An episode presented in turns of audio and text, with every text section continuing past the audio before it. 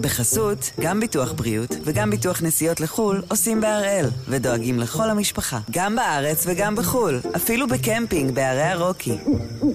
כן, גם שם, כפוף לתנאי הפוליסה וסייגיה ולהנחיות החיתום של החברה. היום יום שני, 28 באוגוסט, ואנחנו אחד ביום, מבית N12.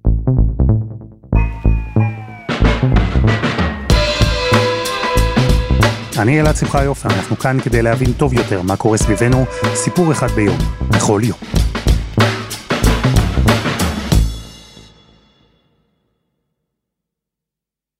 אפילו במדינה שאלימות לא זרה לה, אפילו במדינה שראתה מקרי רצח מזעזעים, אפילו במדינה כזו, המקרה של יואל לנגל היה חריג והצליח לזעזע. נקבע מותו של יואל הנהגל, בן ה-18, יואל לנגהל. יואל הותקף באלימות קשה בידי קבוצת צעירים בקריית שמונה. קטטה שהסתיימה בדקירה וברצח. השוטרים פשוט עזבו והתוקפים... עשרה חודשים עברו מאז, וכמו שקורה בלא מעט אירועים כאלה, המשטרה חקרה, חשודים נעצרו. כמו שקורה בלא מעט אירועים כאלה, הוגש גם כתב אישום. אבל דווקא באירוע הזה, יהיה אולי סוף שונה. כי יכול להיות שלא יהיה כאן פתרון. לפחות לא משפטי, לשאלה מי רצח את יואל. יכול להיות שלא תהיה כאן הרשעה, יכול להיות שלא יעשה כאן צדק. בחודשים האחרונים התברר שיש קשיים משמעותיים בתיק נגד החשוד המרכזי ברצח, שיש קשיים משמעותיים בכלל בחקירה של הרצח ושל המעורבים בקטטה שהובילה לרצח. הקשיים האלה נחשפו בין היתר בתחקיר גדול שערכה המערכת עובדה. אז הפעם אנחנו עם אייל גונן, כתב עובדה על הרצח שזעזע את המדינה ועם התוצאה האפשרית בבית המשפט שאולי תזעזע לא פחות.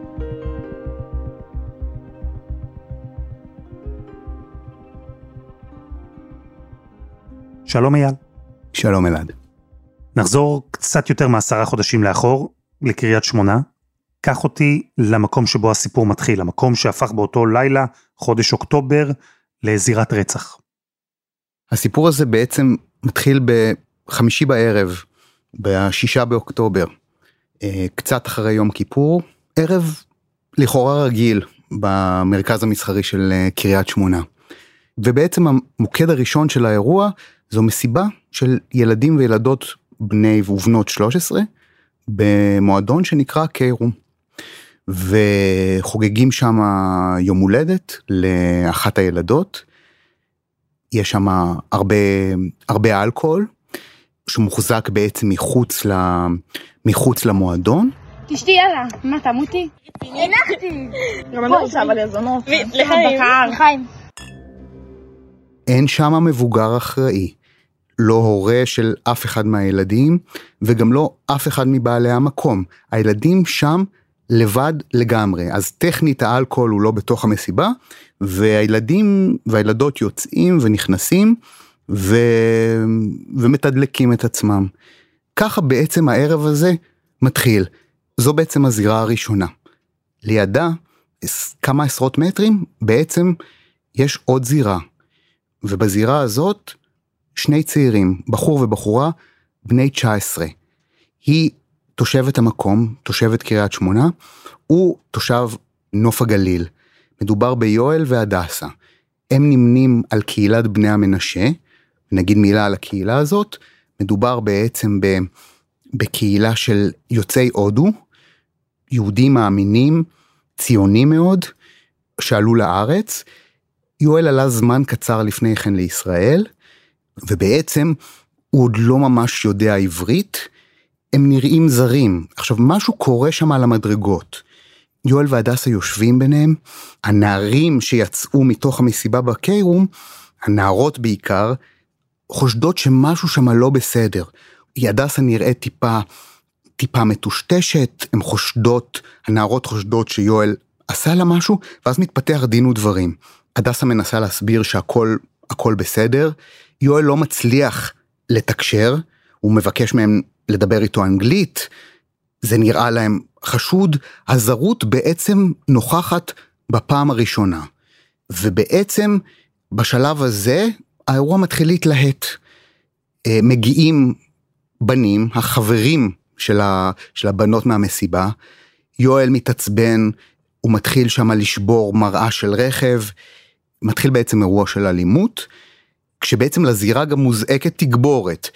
אה, מתחילים להעביר הודעות, בואו עכשיו לקיירום, יש מכות, יש בלאגן. בואו מהר לקיירום, בבקשה. בבקשה, בואו מהר לקיירום. כולם. ההודעות האלה שייתפסו אחר כך אצל, אצל הילדים האלה, נותנות לך תמונת מצב בזמן אמת, איך מתפתח אירוע אלימות. פתאום אחרי זה מישהו מעיף עליו כוס, כולה מים, וזה פתאום הוא דופק עליי ריצה, אחי, שם לי בוקס לפנים. שאל את כולם, הפלתי אותו לרצפה, התחלתי לזיין את הבן שרמוטה. אה, שמתי לאיזה פיליפיני בן 30 בוקסים לפנים, הפלתי אותו לרצפה. קוריאנים, קוצ'ינים, שרמוטו השרמוטות האלה, כוסים עם אמא שלהם. אני אומר לך, רבתי עכשיו מכות עם האלה מהבני מנשה, זרקו עליי אבנים, אחי, השם ישמור. תימנים, אחי, יורדים כמו גדוד של צה"ל, אחי, כמו גדוד דאעש, אחי, כולם גמדים כאלה מסיפים. זהו, אייל, אנחנו כבר עדים כאן, בשלב המאוד ראשוני הזה, למשהו שילווה את האירוע גם בהמשך. המון דיסאינפורמציה, הרבה הגזמה בתיאורים, כי הנערים הפיצו בוואטסאפ שיואל הוא בן 30. הם תיארו שם אבנים שנזרקו, מכות. כבר בוואטסאפים האווירה התלהטה, לאו דווקא עם קשר ישיר למה שבאמת קרה במציאות. ותגיד, על כמה נערים אנחנו מדברים בשלב הזה שנמצאים שם בתחילת האירוע? אנחנו מדברים על סדר גודל של, של 15 אה, נערים. צריך להגיד, גם מהצד של יואל מגיעה תגבורת, מגיע בחור בשם צפיר, חייל שנמצא בחופשה, חייל בגבעתי, והוא מוזעק על ידי, על ידי הדסה, הוא נמצא במקום סמוך, כדי להתמודד בעצם עם אותם נערים. חשוב להבין שבעצם צפיר מהשלב הזה יהיה מעין שר החוץ, הוא גם חבר בקהילת בני המנשה, אבל הוא ותיק יותר, הוא חייל, מבחינת יואל והדסה, הוא יכול לתקשר עם, ה, עם הסביבה שבחוץ ולנסות לעזור, אבל כשהוא מגיע, מתקשרים כבר בעיקר עם הידיים, האלכוהול כנראה נותן את אותותיו, ובמקום שהדיאלוג יימשך, מתחילה בעצם קטטה, שצפיר ויואל לוקחים בה חלק, ואז מגיעה המשטרה לזירה. מה עשתה המשטרה? המשטרה מגיעה, מבחינתה, הם חושבים שמה שצריך לברר פה זה חשד לתקיפה של הדסה בידי יואל, ואת זה הם מנסים לבדוק. צפיר מנסה להסביר לשוטרים שיואל לא תקף ושהכול בסדר, ובתוך הדיאלוג הזה בעצם השוטרים מנסים להרגיע. איפה אתה משרת? גבעתי? כל הכבוד. לא, קודם תכשיר. אשר נגד אחד. צפיר, צפיר? אשר נגד אחד. אני אגיד לך משהו? כל הסיפור הזה, אה? כל זה, זה חוסר הבנה של אחד השני. תחשוב, הם חשבו שהיא הייתה מסטולה והוא שם לה סם אונס. אז הם באו להגן עליה בקטע טוב, ואז הוא לא הבין מה קרה. עכשיו, שווה אולי לשים זרקור על השוטר שמנהל את האירוע. שוטר בשם חיים גבאי, הוא בעצם מנהל את האירוע ומנסה, צריך להגיד מאוד באנושיות, להרגיע את הרוחות, להסביר לצפיר שהייתה פה אי הבנה, ושחשבו שיואל תוקף את הדסה, ועכשיו הכל בסדר. 50 דקות הוא שוהה שם חיים, יחד עם הצוות שלו. לכאורה הרוחות נרגעו, אבל חיים רואה זירה מתעתעת, כיוון שהתוקפים כבר ברחו בשלב הזה. וכאן קורה בעצם משהו מטעה. חיים טועה בפרשנות שלו לאירוע, הוא לא מבין שמסביב בעצם יש טבעת של שחקנים נוספים שרק מחכה שהוא וחבריו השוטרים ילכו כדי להתחיל את האירוע מחדש. ופה, אלעד, אני רוצה להכניס אותך טיפה לתהליך של העבודה שלנו בעובדה. כשאני יחד עם, עם השותפים שלי לפרויקט, יאיר אייזנברג וגילית כוזבה, צוללים לתוך התיק, אנחנו מבינים מהר מאוד שיש הקלטה אחת שהיא משמעותית. ההקלטה הזאת זה הקלטה של שיחה שצפיר עושה בזמן אמת למפקד שלו בצבא, רון. הלו, פקרות. כן. הוריצו לו. מה איתו עכשיו? אפילו שברו לו את השיניים ושברו לו את הפנים. מה? וכשאני הגעתי, ראיתי ארבע אנשים שהרביצו לו, תרבץ להם. וברחו הכל, כולם, כי הוא לא יודע עברית, הוא לא מבין אותם. רגע, שנייה. וואי, חכה רון, אני לא יודע מה לעשות. הוא חסר אונים, הוא מסביר לו שהייתה תקיפה. יש כאן עכשיו בשטח שוטרים, והם לא מבינים, הם לא מבינים שהתוקפים ברחו, הם לא רודפים אחרי התוקפים, והוא גם אומר את זה במפורש, יש פה גזענות. איך אתה היחיד שעונה לי, תחשבו אני. המשטרה לא עושה כלום, תחשבו אני. לא מקשיבים גם, זה הבעיה שהם לא מקשיבים. אפילו שברו לו את השיניים והמשטרה לא עושים לו כלום. המשטרה לא עודף אחריהם, נתנו להם לברוח, אני לא יודע איך להסביר את זה, ולא יודע, עולים חדשים לא יודע, גזענות, לא יודע. הוא מרגיש שהשוטרים בצד, בצד של המקומיים, של ה-so called ישראלים, כי הוא לא מרגיש שמתייחסים אליו כאל ישראלי עד הסוף. בתוך הסיטואציה הזאת, שצפיר מרגיש שהשוטרים מוטים לטובת התוקפים, פתאום הוא שומע שאחת הנערות קוראת לאחד השוטרים אבא. הם ביחד, הם ביחד. בת אחד, היה שם משטרה אחד, הוא קורא לו אבא. אבא, כאילו, זה אומר שהם ביחד עם המשטרה, אז אני, אני כבר יודע אם זה אבא שלו. אני יודע שזה עכשיו זה יהיה אסמתנו. וואי, זה... הוא קורא לו אבא. כיוון שבתו של חיים גבאי, השוטר שמנהל את האירוע, נמצאת במקום. בתודעה של צפיר יש פה קנוניה. אז נמצא שם השוטר חיים גבאי, בשלב הזה יואל, הדסה וצפיר, גם הוא שם.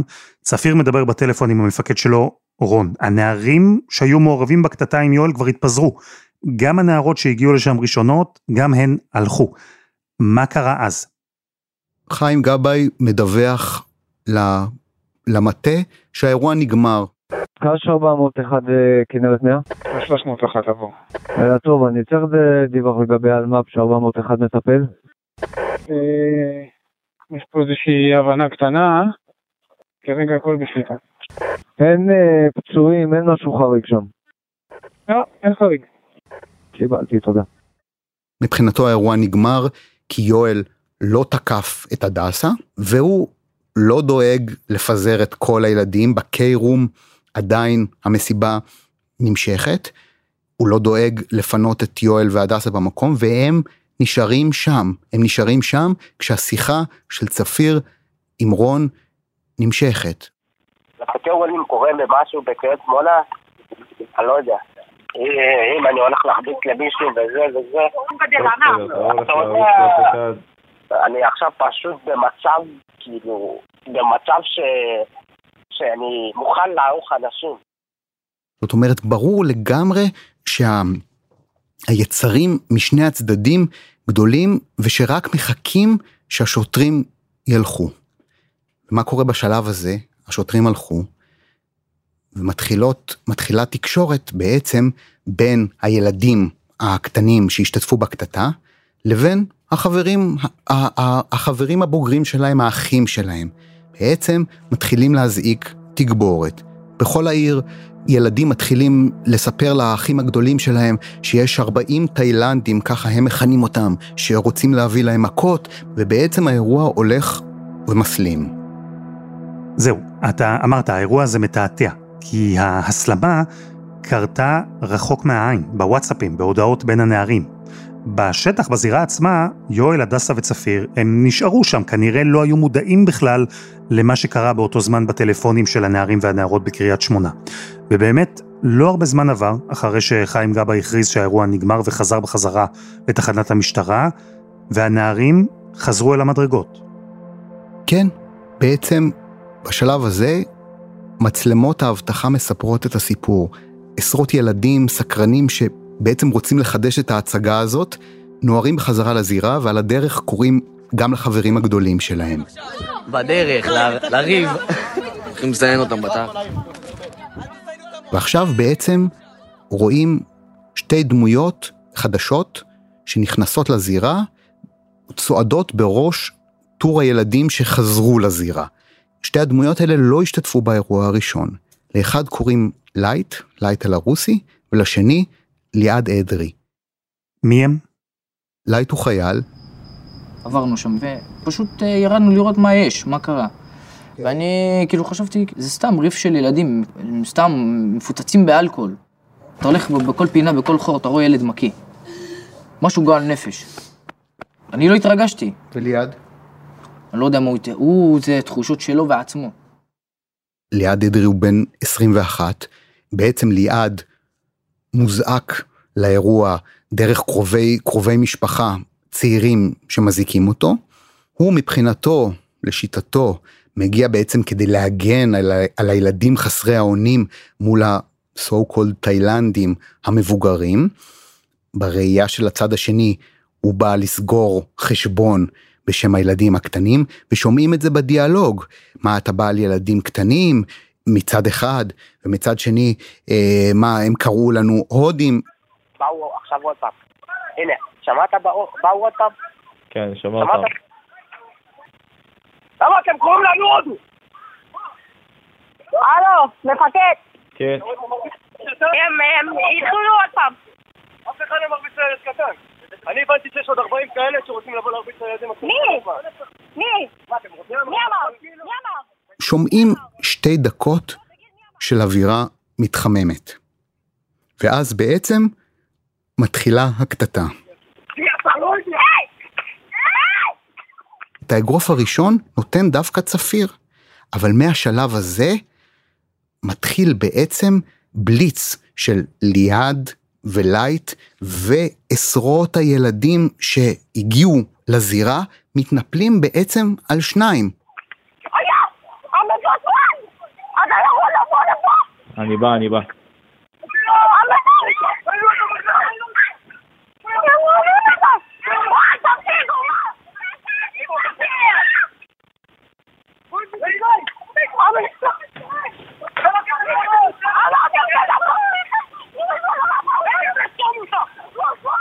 והם תוקפים לא רק עם הידיים, עם מקלות, עם אבנים, עם מברגים, וגם עם סכין אחת לפחות, שאחר כך תהפוך בעצם לכלי הרצח.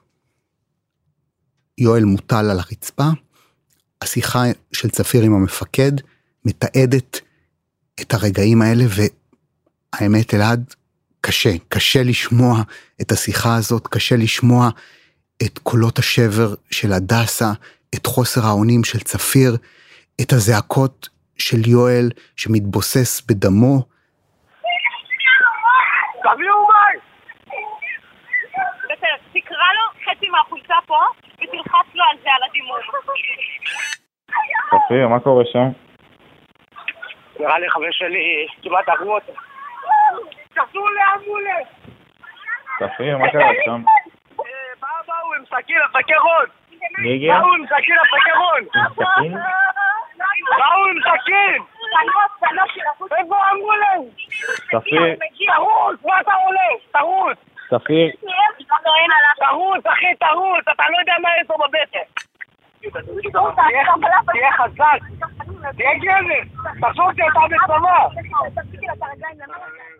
בתוך דקות מגיעה המשטרה, מגיע גם אמבולנס, צפיר מבין מה קורה, ותוך כדי הוא גם זועק, אמרתי לך, אמרתי לך, אמרתי לך, ש, שזה מה שיקרה. לא! לא, לא. באו עוד פעם, הנה, אמרתי לכם, תבואו לפס! לא טיפלתם בזה! הנה, אתם נלקחות אני הגעתי לפה לצבא להנהיג את מדינת ישראל, אבל אתם לא, אתם לא עוזרים לנו. בשלב הזה יואל פצוע, אבל לא נראה שנשקפת סכנה לחייו. מטפלים בו, אבל מטפלים בו בנחת יחסית, נקרא לזה ככה. והשוטרים, הם הגיעו שוב לזירה, ואם אמרת בצדק שבפעם הקודמת זו הייתה זירה מתעתעת, אני מניח שעכשיו כבר לא היו אה, מקומות לספקות לגבי מה צריך לעשות או איך צריך לחקור את מה שקרה שם.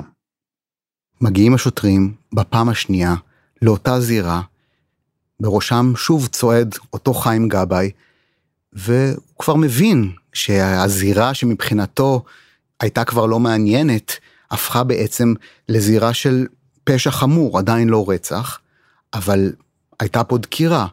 מתחילות מחשבות ראשונות על איסוף חומרים, הוא לא יודע שבזמן הזה הילדים כבר צעד אחד לפניו, מתחילים להעביר ביניהם הודעות של שיבוש חקירה. מתחילים להגיד אחד לשני, תמחקו חומרים, רגע, יש את המצלמה הזאת, יש את המצלמה ההיא. הילדים האלה בני 13 אלעד, מתחילים לנהוג כעבריינים מקצועיים. פשוט אם שואלים, תגידי שהייתם במול של חברה ופשוט הלכתם מוקדם, אתם לא יודעת מה קרה. תקשיבו, תסתיימו את הפה שלכם ואל תצאו מלשנים כמו כולם פה. אז שוב, אנחנו בדיעבד יודעים להרכיב את הפאזל הזה, אבל בזמן אמת הוא לאו דווקא התחבר. האירועים שקרו בזירת הקטטה, כאשר השוטרים כבר התחילו לחקור את הדקירה, ובמקביל כל מה שקרה בוואטסאפים בעיר. ואנחנו יודעים, יואל לא שרד את הפציעות שלו, הוא נפטר בבית החולים. כבר בבוקר למחרת התקשורת דיווחה בהרחבה על הרצח הזה, והחקירה המשטרתית, עכשיו חקירת רצח, יצאה לדרך. המשטרה מעלה הילוך, החקירה עוברת ממשטרת קריית שמונה ליחידה מיוחדת בצפת, מוציאים אותה מהעיר, ושם שמים יד על כל המצלמות באזור. בעיקר מתייחסים למצלמה אחת, המצלמה שמותקנת על בניין ההסתדרות הסמוך, זו מצלמה שבעצם תיעדה הכל. רואים את התקיפה, אה, רואים את הנערים מתנפלים על יואל, רואים את יואל מוטל על הקרקע, רואים את הבריחה. יש בעיה אחת. המצלמה הזאת לא מצליחה ללכוד את הרגע שבו יואל נדקר ולשים בעצם יד על ילד אחד או נער אחד שהוא לא תוקף, כי תוקפים יש הרבה, רוצח יש רק אחד. ועכשיו, איך תתקדם מפה? מתחיל בעצם מצעד שנחקרים. סוגרים על שניים קודם כל, שני הבוגרים, לייטל הרוסי וליעד אדרי, הם בעצם לא היו בזירה בקטטה הראשונה, הם הגיעו לאירוע השני והם הנהיגו בעצם את חבורת הילדים המקומיים מול צפיר ויואל.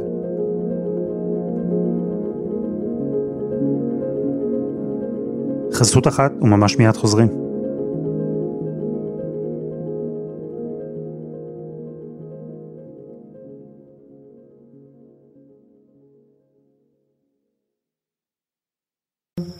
בחסות, גם ביטוח בריאות וגם ביטוח נסיעות לחו"ל עושים בהראל, ודואגים לכל המשפחה, גם בארץ וגם בחו"ל, אפילו בקמפינג בערי הרוקי. כן, גם שם, כפוף לתנאי הפוליסה וסייגיה ולהנחיות החיתום של החברה. אנחנו עם פרשת הרצח של יואל לנגהל בקריית שמונה. יותר מעשרה חודשים עברו מאז שהוא נדקר למוות במהלך קטטה, ובימים האלה מתנהל משפט נגד החשוד המרכזי, אבל יש שורה של קשיים, שורה של אתגרים, להוכיח שזה האדם שבאמת אחראי לרצח. אייל גונן, כתב עובדה, אנחנו עצרנו בנקודה שבה חוקרי המשטרה התמקדו בשני הנערים הבוגרים יותר, שהגיעו כתגבורת והשתתפו בקטטה עם יואל. בעיקר הם התמקדו באחד מהם, באליעד אדרי. כן, ליעד גם נעצר, שבת בבוקר, יומיים אחרי הרצח, הוא נעצר, והוא מכחיש. הוא אומר, אני נחלצתי לעזרה, הוא מודה שהוא גם תקף, הוא לא יכול להכחיש את זה, רואים שהוא תקף, אבל הוא אומר, אני קיבלתי את האגרוף ראשון, וגם זה נכון, ומהרגע הזה, אני בעצם נכנסתי לתוך קרב. הדבר היחידי שאני עשיתי ואני מצטער עליו זה הבעיטה העדיפה הזו עם הרגל, זה הדבר היחידי ואני מצטער על זה גם. לא ידעתי בכלל שדקרו אותו, לא ראיתי אף אחד שם עם סכין בכלל. במיוחד לא אני הייתי עם סכין. אל תתפרו את התיק הזה עליי, תעשה לי טובה. מה שמסבך אותו זו הבעיטה. בסוף הסרטון של האירוע רואים את ליעד לוקח כמה צעדים אחורה ומזנק על יואל בביתה. אחרי הבעיטה הזאת יואל לא קם. וברגע שמתברר שיואל לא נהרג מהביתה, אלא בעצם נדקר, כל המאמץ המשטרתי מוקדש כדי לקשור את ליעד לסכין. ובעצם הם מנסים עכשיו לעשות פעולת התחקות אחרי הפעולות של ליעד מרגע שהזירה מתפזרת וליעד ולייט בורחים ממנה. איך הם עשו את זה? בעצם השוטרים אוספים מצלמות אבטחה מכל העיר, והם רואים את ליעד שעה קלה אחרי הרצח, יחד עם חברים טובים, בעצם מתחילים להעלים ראיות. ליעד נפטר מהבגדים שלו, מחליף בגדים, הבגדים מתפצלים, בגד אחד מוטבע בתוך הנחל כמו באיזה סצנת סרטים אפלה, בגד אחר מועלה באש, והחבורה שלמה, יחד עם ליעד, עובדים בעצם כדי לטשטש ראיות. מבחינת המשטרה, כנראה בצדק, אומרים רגע, יש לנו פה עסק עם עבריין מקצועי, הטשטוש הזה, יש פה רוצח שמנסה, ניסה בעצם, מיד אחרי הרצח, להרחיק את עצמו מהזירה.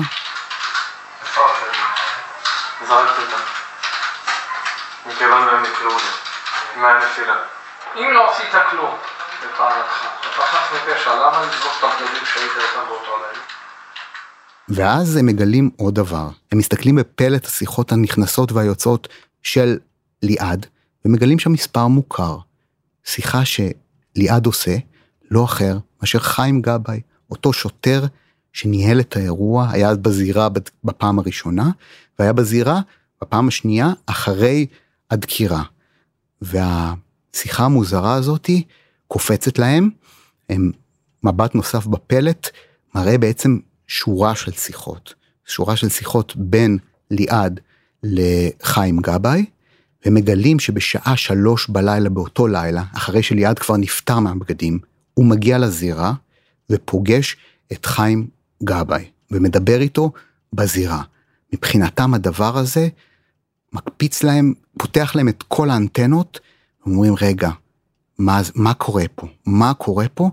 ומבינים שזה גם מתקרב אליהם, ששוטר, קולגה שלהם, שיתף פעולה אולי עם החשוד המרכזי, זה מבחינתם כבר משחק אחר לגמרי. רגע, אבל תסביר לי את הקשר, איך בכלל ליעד אדרי מגיע למצב שהוא מרים טלפון כמה פעמים לחיים גבאי, שוטר, באמצע הלילה אחרי תקרית כזו? מתברר שליעד אדרי יצא בעבר עם הבת הבכורה של חיים גבאי, וליעד הרגיש מספיק נוח להתקשר לחיים, וחיים הרגיש מספיק נוח לענות לליעד, כשלטענתו הוא בשלב הזה אין לו שום סיבה לחשוד שליעד קשור לאירוע, אף אחד לא, לא אמר לו ליעד אדרי היה בזירה, וליעד הוא מבחינתו על תקן סקרן, כמו עשרות סקרנים ששאלו את חיים גבאי מה קורה, וחיים גבאי גם עונה להם. זאת אומרת, כל הדבר בראייה של חיים גבאי טריוויאלית, בראייה של החוקרים שרואים את פלט השיחות ורואים גם את ההסתרות של, ה, של הפרטים האלה, אומרים וואלה יש פה רוצח מתוחכם שגם יש לו קשרים במשטרה, שהוא היה באותו לילה צעד אחד לפנינו, זה הרוצח. אוקיי, okay, אז כל מה שאתה מתאר כאן נשמע לי לפחות באמת מאוד חשוד, זו לא התנהגות נורמטיבית. איפה בכל זאת היה ספק, אם בכלל? יש בעיה אחת. יש כלי רצח. איפה הוא?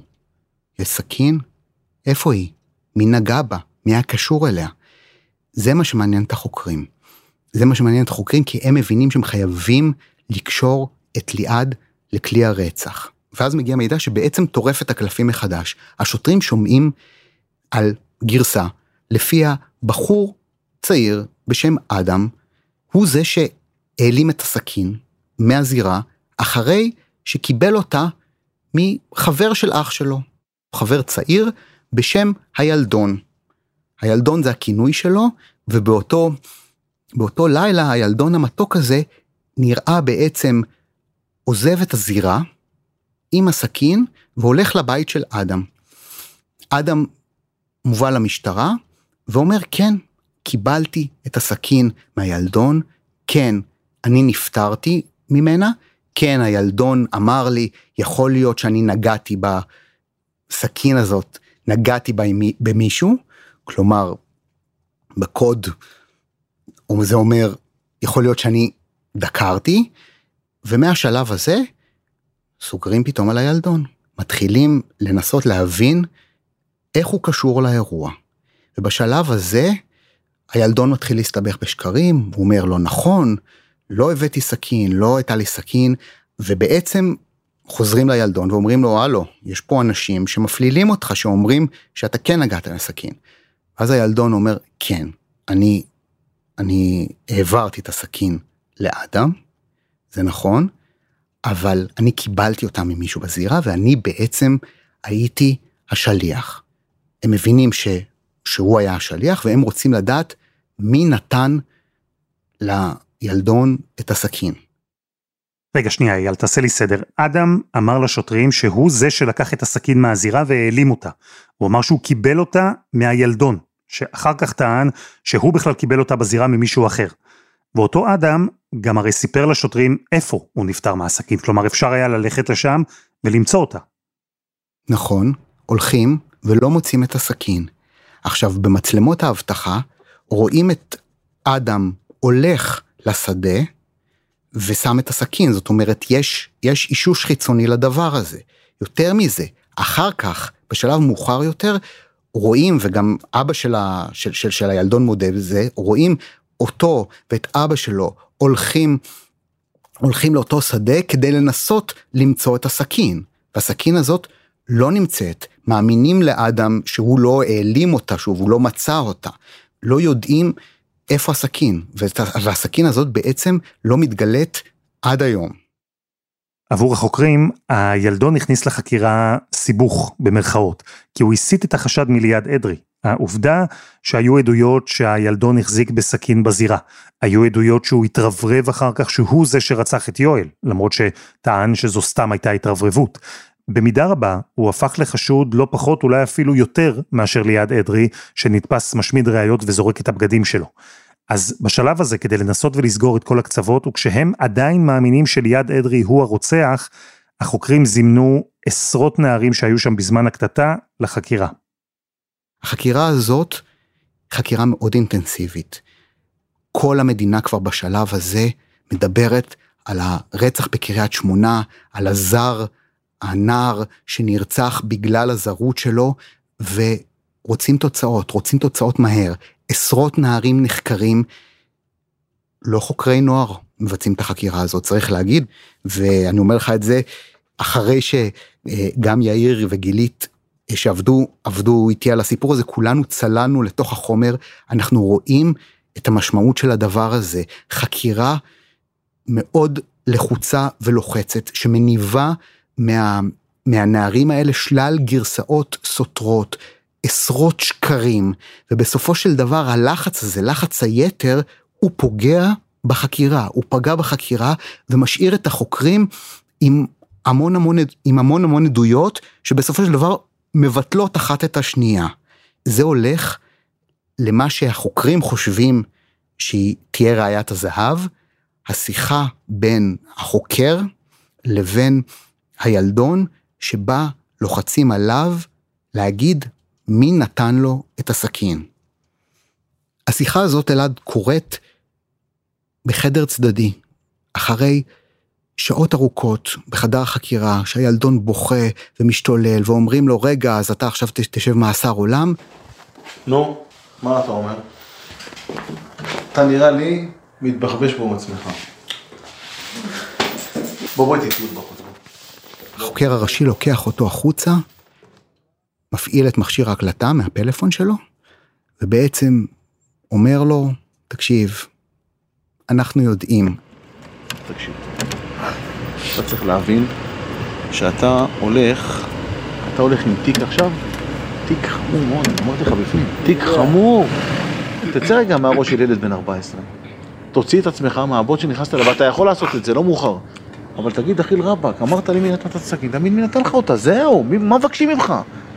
זה מה, אתה לא מבין שזה מה שיוציא אותך, אתה לא מבין? אתה יודע טוב מאוד מי עצור, נכון? מי נשאר ומי בבית. ואתה יודע שמי שנשאר במעצר יישאר במעצר, אתה יודע. אתה רוצה להיות אחד מהם? לא, תהיה חכם, מה קרה לך אתה? בעצם אתה, לא אתה מעניין אותנו, אנחנו יודעים מי נתן לך את הסכין. תגיד כבר, תיתן לנו, תיתן לנו את השם שלו. ומכווין אותו ואומר לו, רגע, יש רק אחד עם קפוצ'ון, רגע, אתה ראית אותו בהארכת מעצר. מכווין אותו מלבד להגיד את השם המפורש ליעד אדרי, מאכיל אותו בדבר הזה. ובהתחלה הילדון אומר לו, אני יודע מי אתה רוצה ש, שאני אגיד, אבל הוא לא עשה את זה. והוא לוחץ עליו ולוחץ עליו, והילדון אומר לו, אבל אם אני אגיד אתה משחרר אותי, חוקר מורח אותו ומפעיל את הלחץ, נותן לו תוך כדי סיגריות. טוב, תדליק סיגריה ותחשוב טוב מה אתה עושה. בסדר? יש רק אחד מפחיד עם קפוצ'ון שלו. בסדר? והקפוצ'ון אצלי.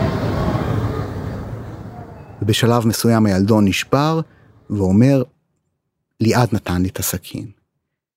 נשמע לי שבשלב הזה ובטקטיקה הזו, המשטרה הוציאה את הילדון ממעגל החשודים, אבל, תקן אותי אם אני טועה, לא ממש הוכיחה באופן חד משמעי שליעד הוא אכן הרוצח. גם בפרקליטות מודים שהמשקל של הראייה הזאת, שמבחינת החוקרים היא ראיית זהב, המשקל הזה, המשקל מאוד נמוך. ובסופו של דבר, העדות המפלילה של, של הילדון נגד ליעד אדרי, העדות המשמעותית היחידה שקושרת את ליעד לסכין, בעצם המשקל שלה הוא מאוד נמוך. ועכשיו חוזרים בעצם לנקודת ההתחלה. ובעצם נגד ליעד אדרי אין שום ראייה ישירה. זה לא מונע מהפרקליטות להגיש נגדו כתב אישום בחשד לרצח, וכשאנחנו בעובדה צוללים לתוך התיק הזה, ברור לנו, ברור לנו שהדבר הזה מסובך. אני מסתכל על התיק, ומבט בתיק מראה שיהיה מאוד מאוד קשה להרשיע את ליעד ברצח. הוא הרוצח אבל יהיה קשה להרשיע אותו, הוא לא הרוצח ולכן יהיה קשה להרשיע אותו, אני לא יודע. אני אבל יודע שהחקירה הזאת, כפי שהיא נוהלה, למרות שלכאורה היא הייתה קלה כי יש סרטון ויש ילדים ואפשר להוציא מילדים את האמת, לא. זה הרבה הרבה יותר קשה ובסופו של דבר אין כלום. וכשאנחנו משדרים את הכתבה הזאת בעובדה, ברור לנו שצדק לא הולך להיות פה, במובן הזה שהסיכוי שיורשע פה אדם ברצח הוא נמוך, וגם אם ליעד אדרי יזוכה, לא יוכלו להגיש כתב אישום נגד אף אחד אחר, כי אין ראיות. ובאמת מה שקורה אחרי שאנחנו משדרים את הכתבה, שבית המשפט מחליט לשחרר את ליעד אדרי למעצר בית, תוך שהוא מצביע על כך שהראיות נגדו חלשות, ונכון לעכשיו כתב האישום נגדו עדיין תלוי ועומד, אבל הסיכוי להרשעתו לא גבוה, אפשר לומר בזהירות. מתי נדע? תשמע, זה תיק רצח.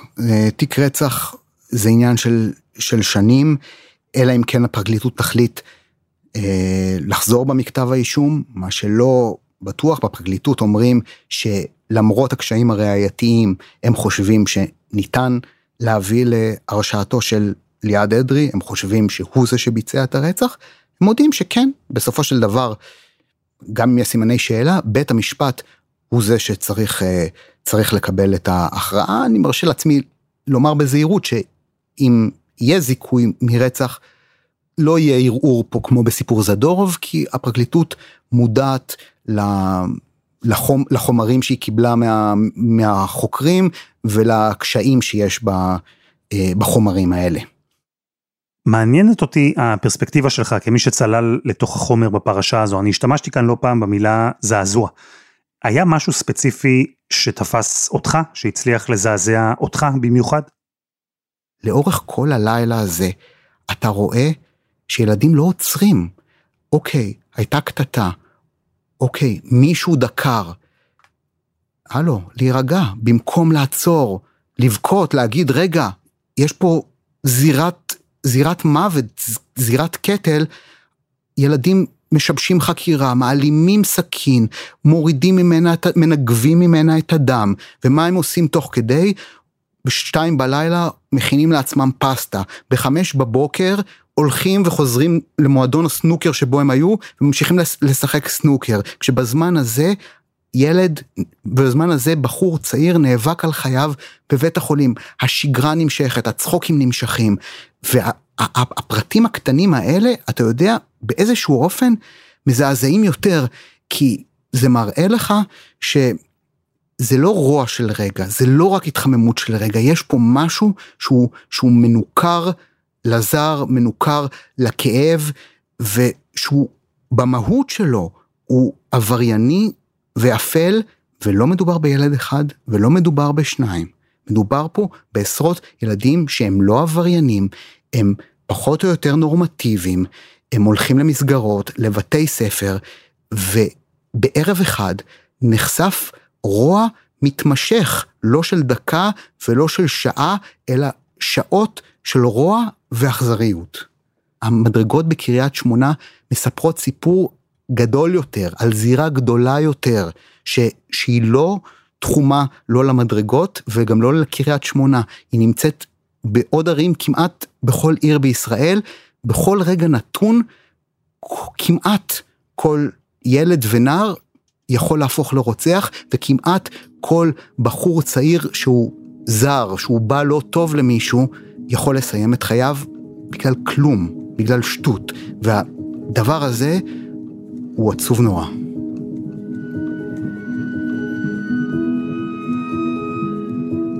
אייל גונן, תודה.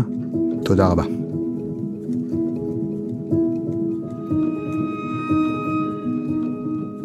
וזה היה אחד ביום של N12. אנחנו מחכים לכם בפייסבוק, חפשו אחד ביום, הפודקאסט היומי. העורך שלנו הוא רום אטיק, תחקיר והפקה, עדי חצרוני, שירה הראל, דני נודלמן ורוני ארניב. על הסאונד יאיר בשן שגם יצר את מוזיקת הפתיחה שלנו, אני אלעד שמחיוף. אנחנו נהיה כאן גם מחר.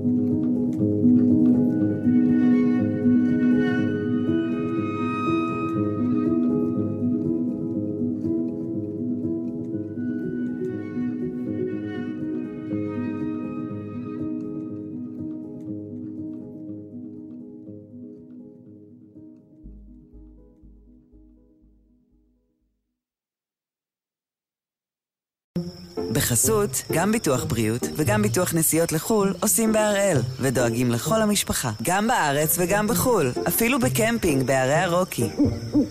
כן, גם שם, כפוף לתנאי הפוליסה וסייגיה ולהנחיות החיתום של החברה.